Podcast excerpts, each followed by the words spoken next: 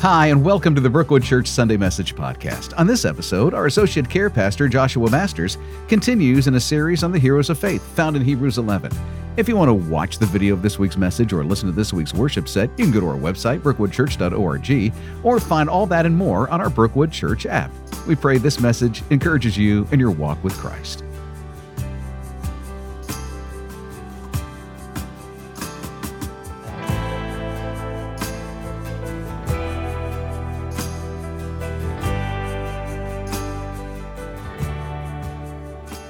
Morning, Brookwood. Look at all y'all out there. It is good to see you. I am so grateful that we can be together here today. For those of you who are here on site with us, and also for those of you who are joining us in the online campus, we are so, so grateful that you online are here with us, and we're grateful that you here in the room are with us. Today, we are continuing our series, our summer series called Believing God, and we've been walking through uh, the heroes of faith that are listed in Hebrews 11. And so far, the author has given us 10 examples of Jewish men and women that are showing acts of faith in the Old Testament, the, in the Jewish scriptures.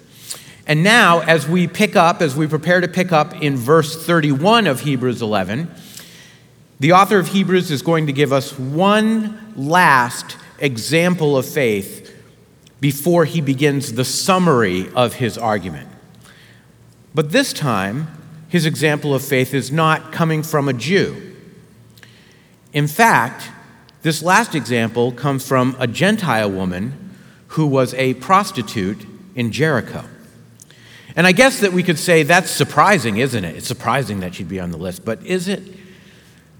I mean, we've been surprised by a lot of people who have made the list so far. I think one thing that we're supposed to learn from this is that God builds up the weak to glorify his name. Let's look at what Hebrews 11 has to say about Rahab the prostitute. You don't have to turn there right now because we're going to mainly be in the Old Testament. It says this It was by faith that Rahab the prostitute was not destroyed with the people in her city who refused to obey God, for she had given a friendly welcome to the spies. So a foreign prostitute found courage in her faith, and so can you. Thanks for coming. Appreciate you being here. That's, that's the easy message, right? But Rahab is not an object lesson. Rahab is a human being. She's a person. And I think that it is easy for us to distance ourselves from Rahab. I think that we can say, well, she was a prostitute and she lived thousands of years ago. My life is nothing like Rahab's. Maybe it is. My hope this morning is that we can remove the label for just a few moments and see Rahab as a real person not as a character in a book, but as the real person that she was, as a person with past hurts and difficult choices. Because we all have difficult choices to make in our faith, choices that require courage. And our theme statement this morning is this faith gives us the courage to do what's right. Faith gives us the courage to do what's right. Every believer is going to face peril in their walk with Jesus Christ. It might be a physical peril, like that we're going to see in the life of Rahab, but it could also be an emotional peril or a spiritual peril.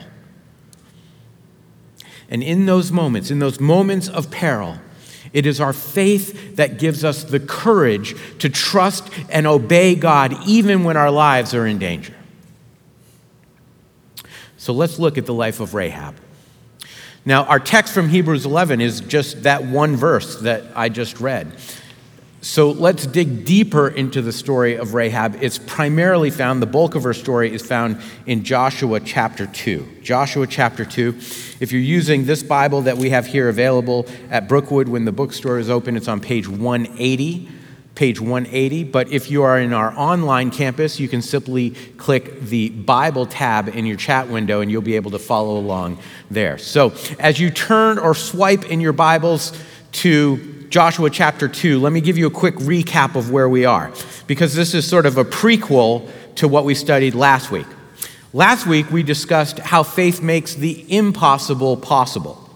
We saw how God brought the walls of Jericho crashing down when the Israelites marched around the city in faith. Remember that? And we left off with the Israelites charging straight up into the city to capture it. Now, we're going to continue with what happens in that siege. But before that, we need to go back to just before God parted the Jordan for the Israelites to cross over into the promised land. We need to go back to just before Joshua has that encounter with the Lord and gets his instructions. So let's look at Joshua chapter 2. Verse 1.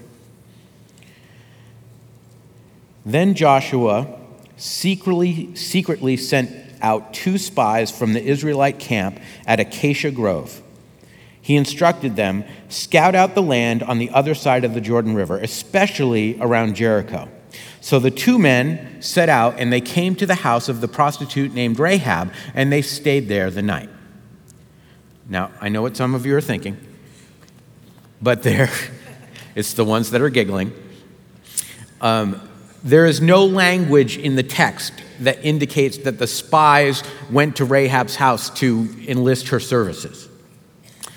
All the ancient texts indicate that Rahab would have been a prostitute and an innkeeper. So, a brothel slash inn on the edge of town would have been the least conspicuous place for strangers to avoid drawing attention to themselves, which is what the spies wanted to do, of course. But that obviously didn't work because of verse 2. Verse 2 continues but someone told the king of Jericho, Some Israelites have come here tonight to spy out the land. So the king of Jericho sent orders to Rahab Bring out the men who have come into your house, for they have come here to spy out the whole land. So, what's interesting here is this question Could God have protected the spies from detection? Anyone? Yeah, of course, right? In a few, day, in a few days, he's going to tear this whole place down. But sometimes God will allow seemingly perilous situations to enter our lives so that we have the opportunity to exercise our faith, so that we have the opportunity to have courage revealed in our faith. Because that is what happens when we are drawn closer to Him in crisis. Our faith is dip- deepened, our courage is deepened. So today we're going to look at four ways that faith gives us courage. N- number one is this faith gives us the courage to bravely face obedient risk. To bravely face obedient risk. Verse 4.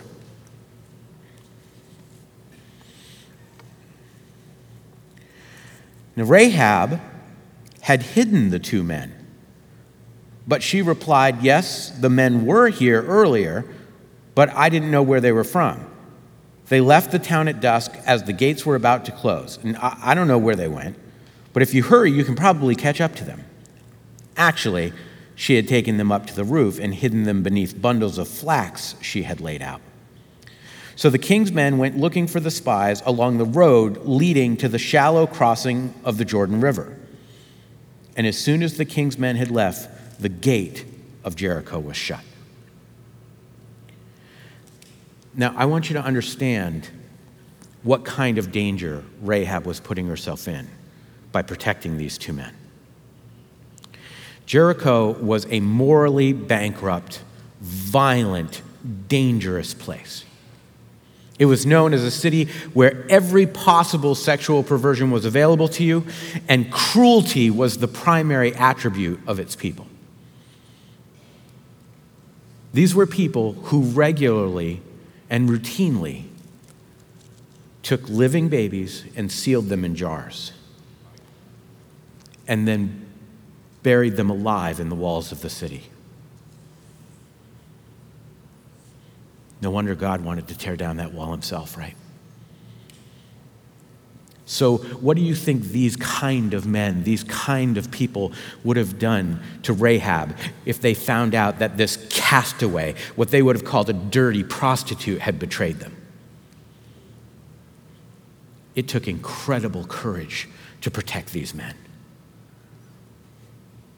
It's the same kind of courage that we see from Christians in World War II, like Corrie ten Boom, who hid Jews from the Nazis. Do we want that kind of courage in our faith today? Do we want more of that faith filled courage in our churches today? Because look outside, there's a lot of injustice in this world. There's a lot of injustice that the church could do something about. Are we willing to seek the kind of faith that risks our own comfort, even our own lives if necessary, to defend those who cannot defend themselves? Because make sure you understand this caring for those in this world that the world has rejected is how we show God's glory to a broken world. It's not by Facebook memes it's by caring for the oppressed. But you also have to be careful. You'll notice that our fill in this morning says obedient risk. Obedient risk. The key word in making a difference in this world for Jesus Christ is obedience, not the word risk. It is obedience and the pursuit of God that gives us the courage to risk the right things at the right time. This may be difficult to hear, but the church is filled with social warriors armed with their own agenda instead of the direction of God. We have to seek God and then bravely take steps into the peril that He is leading us knowing that He has a purpose, rather than creating our own agenda and expecting God to follow it. That's why the first steps of courage is always to seek an encounter with God before we act. Rahab showed obedient risk. But why? Why would a Gentile betray her own people for Israel? It's because she had already had that encounter with the one true God.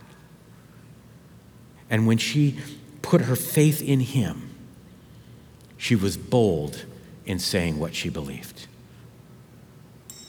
So, number two, faith gives us the courage to boldly speak of God's glory.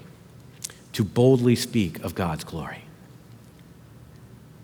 So the king of Jericho sends warriors out to look for these spies, and as soon as they leave, they barricade the city, right?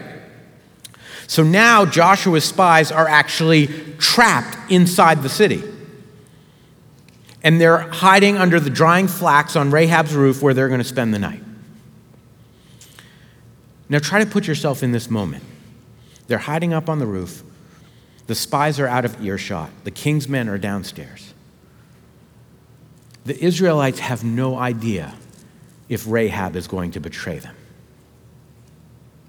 And as Rahab chooses not to betray them, she has no idea if the Israelites will kill her to escape.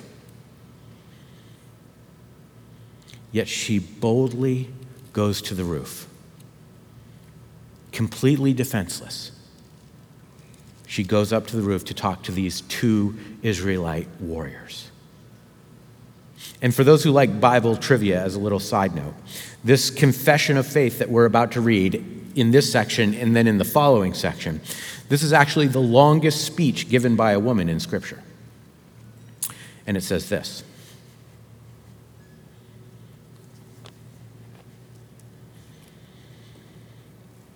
I know the Lord has given you this land, she told them. We are all afraid of you. Everyone in this land is living in terror. For we have heard how the Lord made a dry path for you through the Red Sea when you left Egypt. And we know what you did to Sihon and Og, the two Amorite kings east of the Jordan River, whose people you completely destroyed. No wonder our hearts have melted in fear. No one has the courage to fight after hearing such things. For the Lord your God is the supreme God of the heavens above and the earth below. Now, having no idea if the Israelites will harm her, she goes to them and she boldly proclaims the God of Israel. And there are several very extremely important things about what she says here. First, if you go back and read it, her confession begins and ends proclaiming God's authority and power. The beginning and the end is proclaiming God's authority and his power. Second, two times she calls the Lord by his personal name. She calls him Yahweh. And third, and most importantly, Rahab starts her confession with the words, I know. And this isn't, I know, as in I had heard about this. The Hebrew word for know is yada, and it means to know by personal experience or firsthand observation. So her confession is actually this I have experienced how Yahweh has given you this land.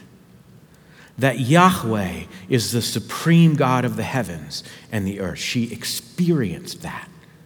That's how her profession of faith begins and ends. Now, the middle of that speech is all about Jericho's position before a holy God. And every commentary that I looked at when I was studying said that the middle of her confession is a direct quote from Exodus 15. And then it also references Numbers and Deuteronomy.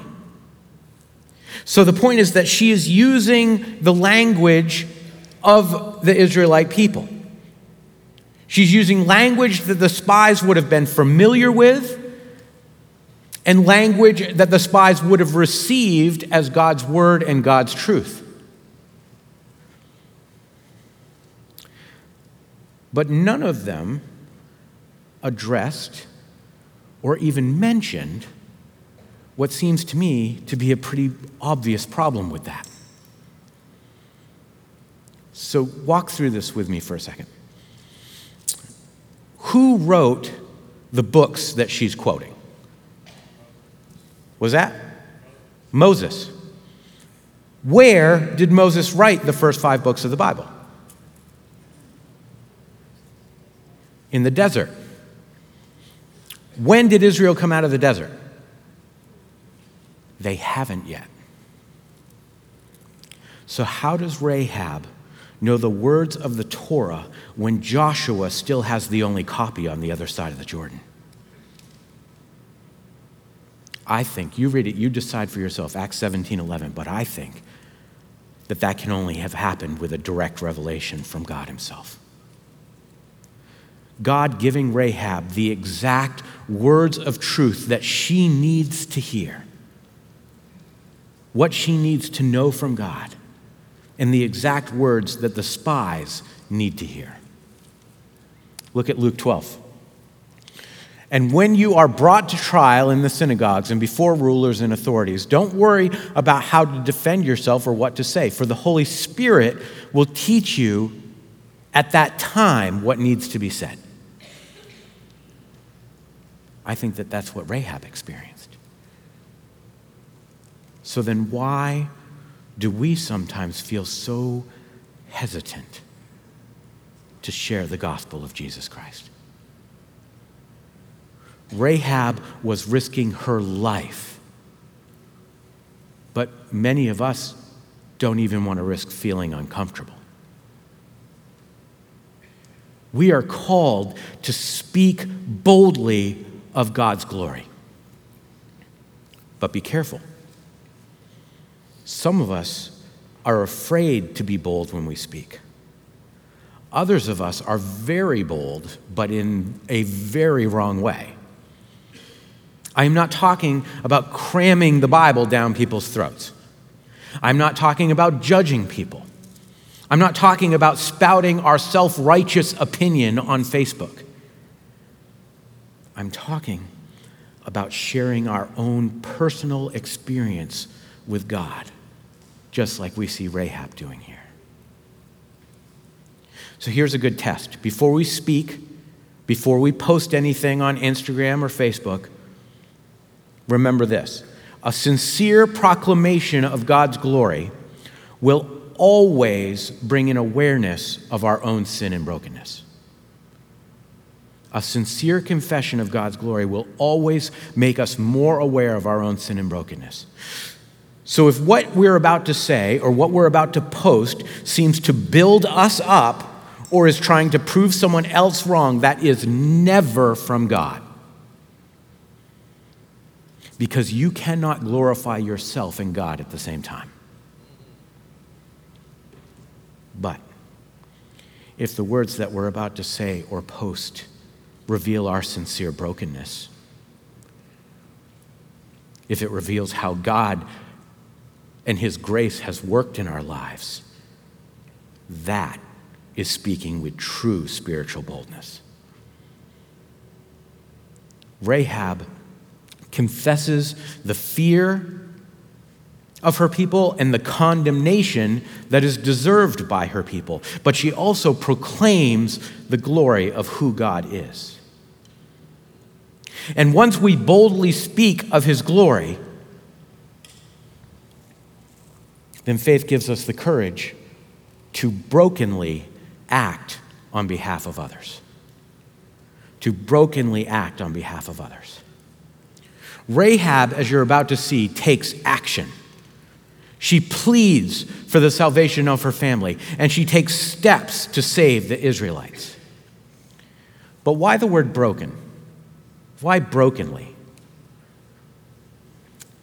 Because an understanding of our own brokenness should always lead to a consuming compassion for the needs of others.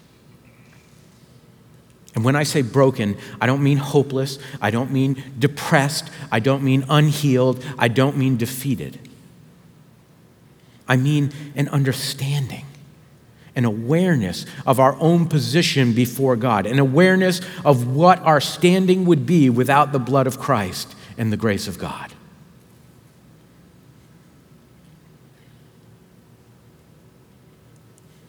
We continue in verse 12, but in this case, I'm going to look at the NIV because, in just this particular case, the NIV is a much more accurate translation of the word for word wording in Hebrew.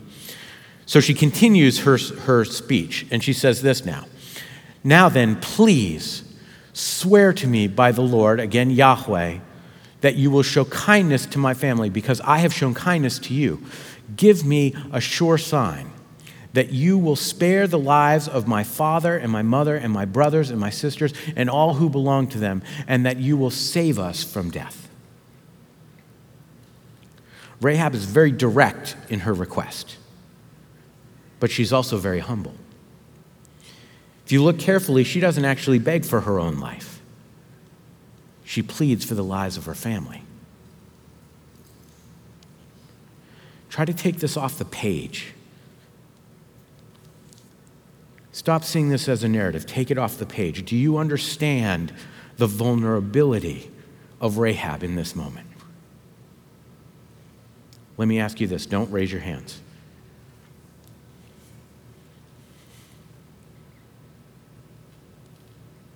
Is there anyone here desperately praying to God to save someone in their family?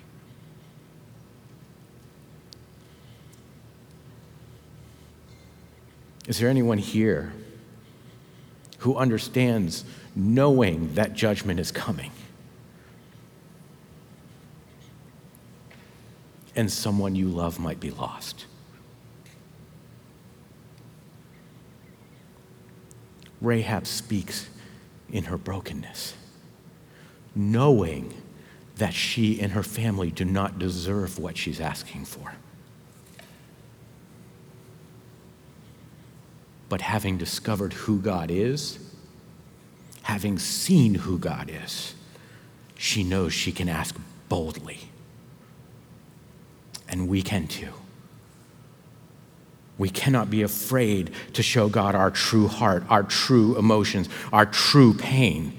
He would rather have an honest conversation with us than religion.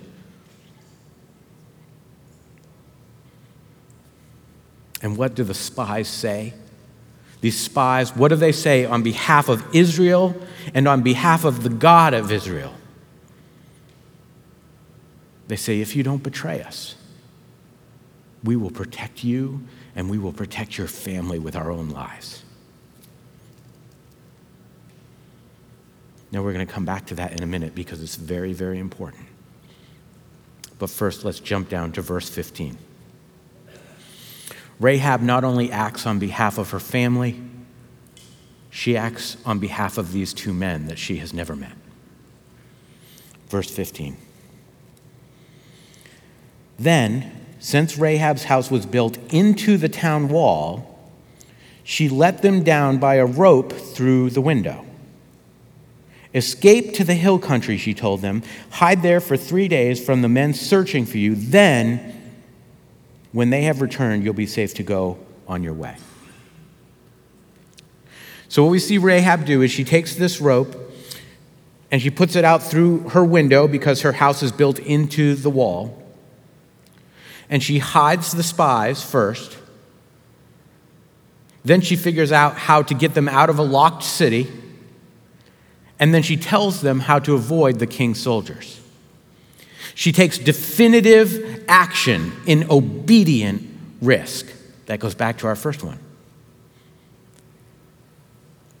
Hebrews 11 exalts Rahab for receiving the spies, and the book of James commends her for helping them escape. Look what James says. Rahab the prostitute is another example. She was shown to be right with God by her actions when she hid those messengers and sent them safely away by a different road. And James continues just as the body is dead without breath, so also faith is dead without good works. In the beginning of our study on Hebrews 11, the text showed us that we cannot please God without faith. And now James teaches us that faith without good works is dead. Learn to do good. Learn to do good. Seek justice. Help the oppressed. Defend the cause of orphans. Fight for the rights of widows. That's Isaiah 117.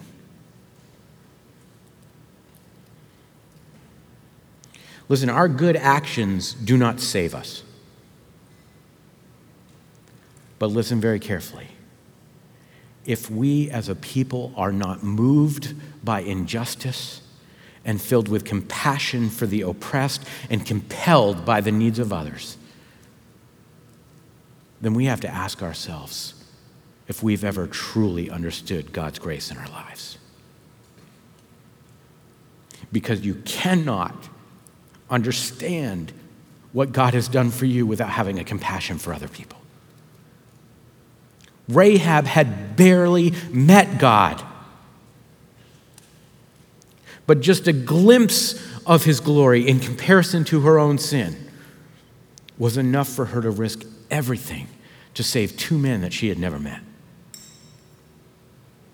Just a glimpse of his glory. So faith gives us the courage to bravely face obedient risk, to boldly speak of God's glory, to brokenly act on behalf of others. But there was an even greater act of courage that Rahab took. Maybe the hardest one. And it's going to be the hardest one for some of us in this room. Faith gives us the courage to blamelessly overcome our past.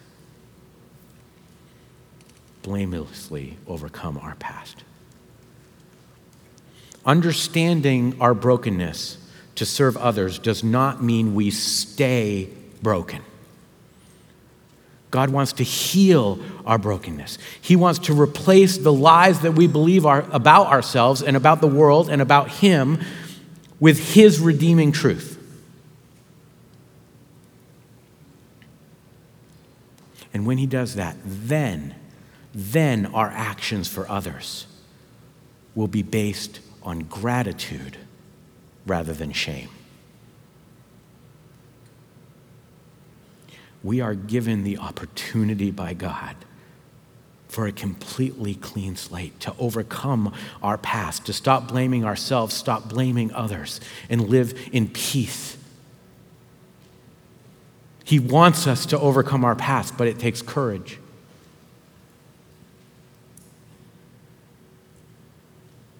It will take the risk of sharing your secrets. It will take boldly speaking God's glory into your life instead of what the world tells you about who you are. It will take acknowledging your brokenness. But when we seek the courage, the courage of faith to do that, we'll find that grace has made us blameless before God.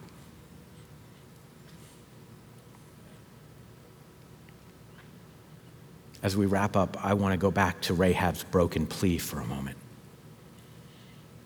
Remember, she said this Now then, please. And that means, I, I beg of you, I beg of you, please swear to me by the Lord that you will show kindness to my family because I have shown kindness to you.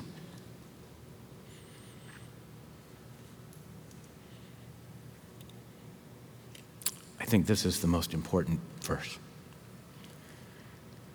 If you read it too quickly, it comes across like this I helped you, now you help me. I scratch your back, now you scratch my back. That's not what's happening here. This is a desperate, vulnerable plea.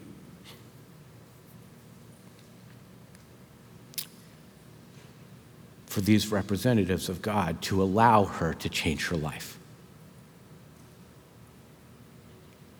She says, I have shown you kindness. And then she desperately asks, Will you show me kindness? But here's the problem the word kindness that's used here in Hebrew is chesed. Chesed. And it is one of the most revealed or revered, precious words in the Hebrew language. And it is very, very difficult to translate into English because there is no English word that really captures the full meaning of it. It means this undying devotion, loyalty, acts of kindness, so action, mercy, and a godly love. It doesn't mean one of those, it means all of them. It means all of them at the same time. And if you remove any piece of it, you miss the meaning of the word. So try to see this redemption scene in color. Try to see Rahab's heart. She has no bargaining chips here. Rahab is completely vulnerable.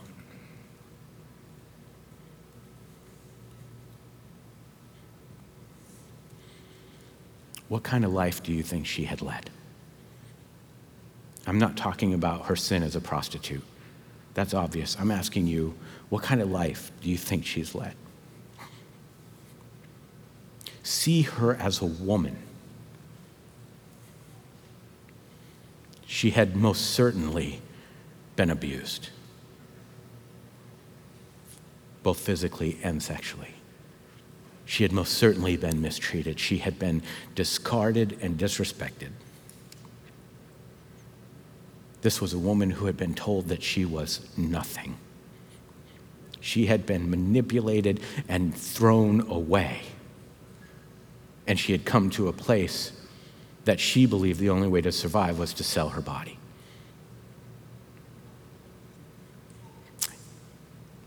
And now, she stands before the representatives of a holy God, pleading for her family. And she says this I chesed you. Please, I chesed you. I will turn my back on this life. I want to be loved. I will give you and your God my undying devotion, my loyalty. She makes that claim, and then this broken woman who had been rejected by the rest of the world says, I will give you that.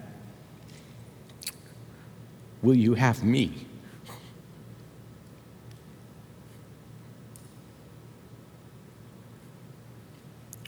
Will your God have me and my family? Oh, yes.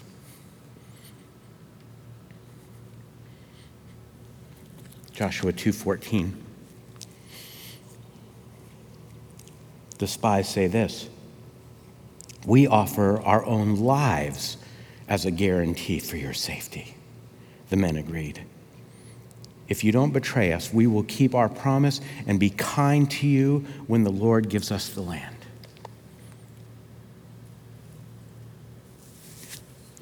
And don't get distracted by this phrase, if you don't betray us. That's a pretty obvious condition. The miracle here is that these representatives of God spoke on behalf of God's people and they vowed their own lives to protect this Gentile in the coming siege.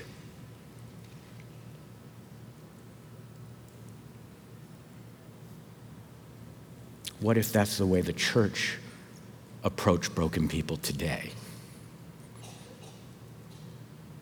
What might happen in the kingdom of God?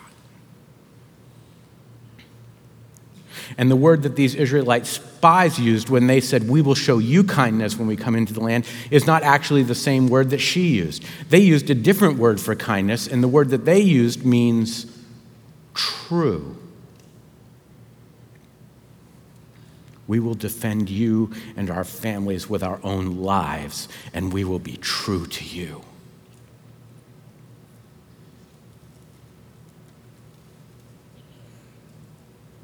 How often do you think Rahab the prostitute had heard those words?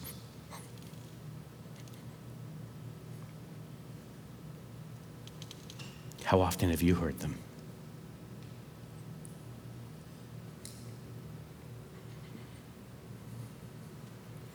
And so the spies give her these instructions to keep herself safe. Verse 18 When we come into the land, you must leave this scarlet rope hanging from the window through which you let us down. And all your family members, your father, your mother, your brothers, all your relatives must be here inside the house. If they go outside the house in the street and they're killed, it will not be our fault. But if anyone lays a hand on people inside this house, we will accept the responsibility for their death. Don't betray us, and we will be true to you. She's instructed to leave the exact same scarlet, blood colored rope that helped the Israelites escape hanging in her window to the sign of the people of Israel and as a sign to their God. And all of Israel will know that the house marked by the scarlet color is protected does that sound familiar? Sounds a lot like Passover, doesn't it? Sounds like the night that God's people marked their homes with the blood of a lamb so that God's judgment would pass over their home when it came. Now, the scarlet rope is obviously not blood. But do you know what else that word means in Hebrew? It has two meanings it means rope and the word hope. Hope. Mark your house with scarlet hope.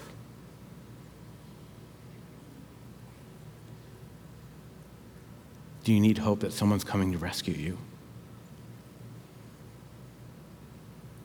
So she agrees, and the spies, they go back. They go up into the hill country, and then they go back to Joshua, and they tell him, We were right, the Lord has given us the lamb, the land, and they tell Joshua all about the faith of Rahab. So they cross over the Jordan. God parts the Jordan and they cross over on their way to Jericho. And Joshua receives instructions from the Lord on how they're going to take down Jericho. And as they're ready to go, you know what happens? They stop. They have to stop in chapter 5 to celebrate Passover. Because it just happened. It just happened to be time for the Passover feast. So, as the Israelites are preparing for Passover, Rahab is preparing for Passover. She is gathering her family into the home of the Scarlet Hope.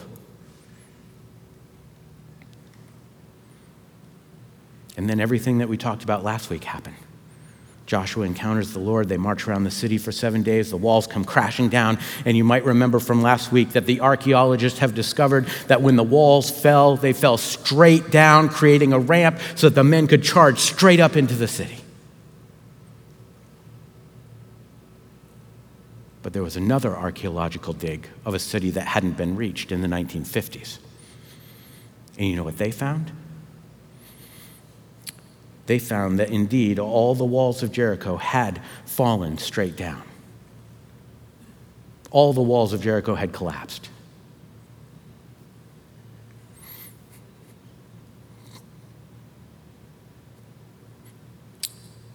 Except one small section on the north side. One small section that was sa- saved that had a house built into the wall. It was by faith that Rahab the prostitute was not destroyed with the people in her city when they refused to obey God. First, God showed mercy when the walls fell. And then his people showed his grace when they entered the city. Turn the page over to Joshua 6 25.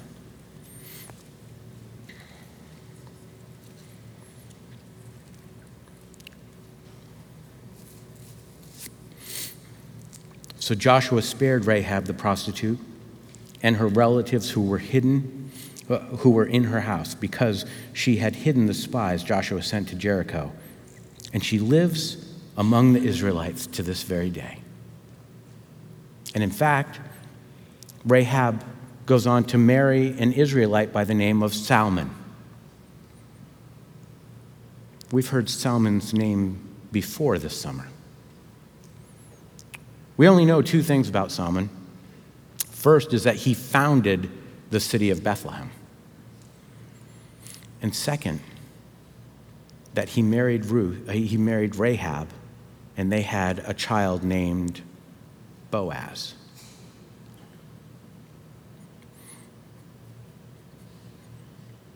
And Boaz married another Gentile woman named Ruth.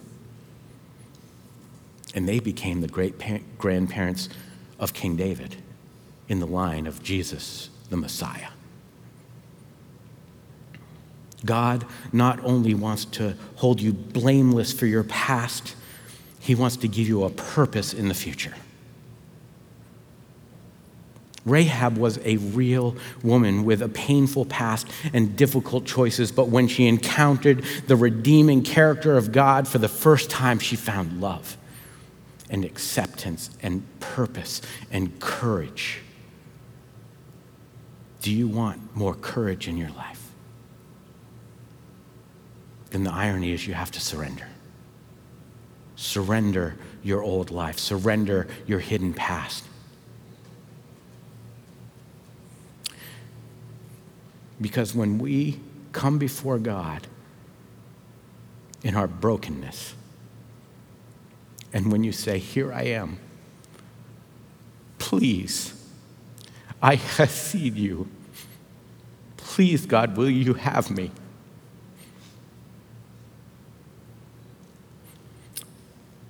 Jesus says, when the siege comes, I will protect you with my life, and I will be true to you.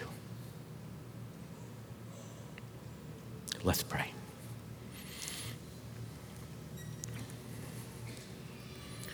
Father God, we thank you that you are a God of restoration, that you are a God of hope, that you mark us with a scarlet hope. And Lord, we thank you for this true story that you give us to remind us that you overcome our past, you overcome our sin, and you use us to fulfill your purpose in this world. And I thank you that every time we see Rahab's name in Scripture, it says Rahab the prostitute, not because that is her identity, but because it is a reminder of your victory in her life. Remind us of your victory in our life. We give you praise in the name of Christ. Amen.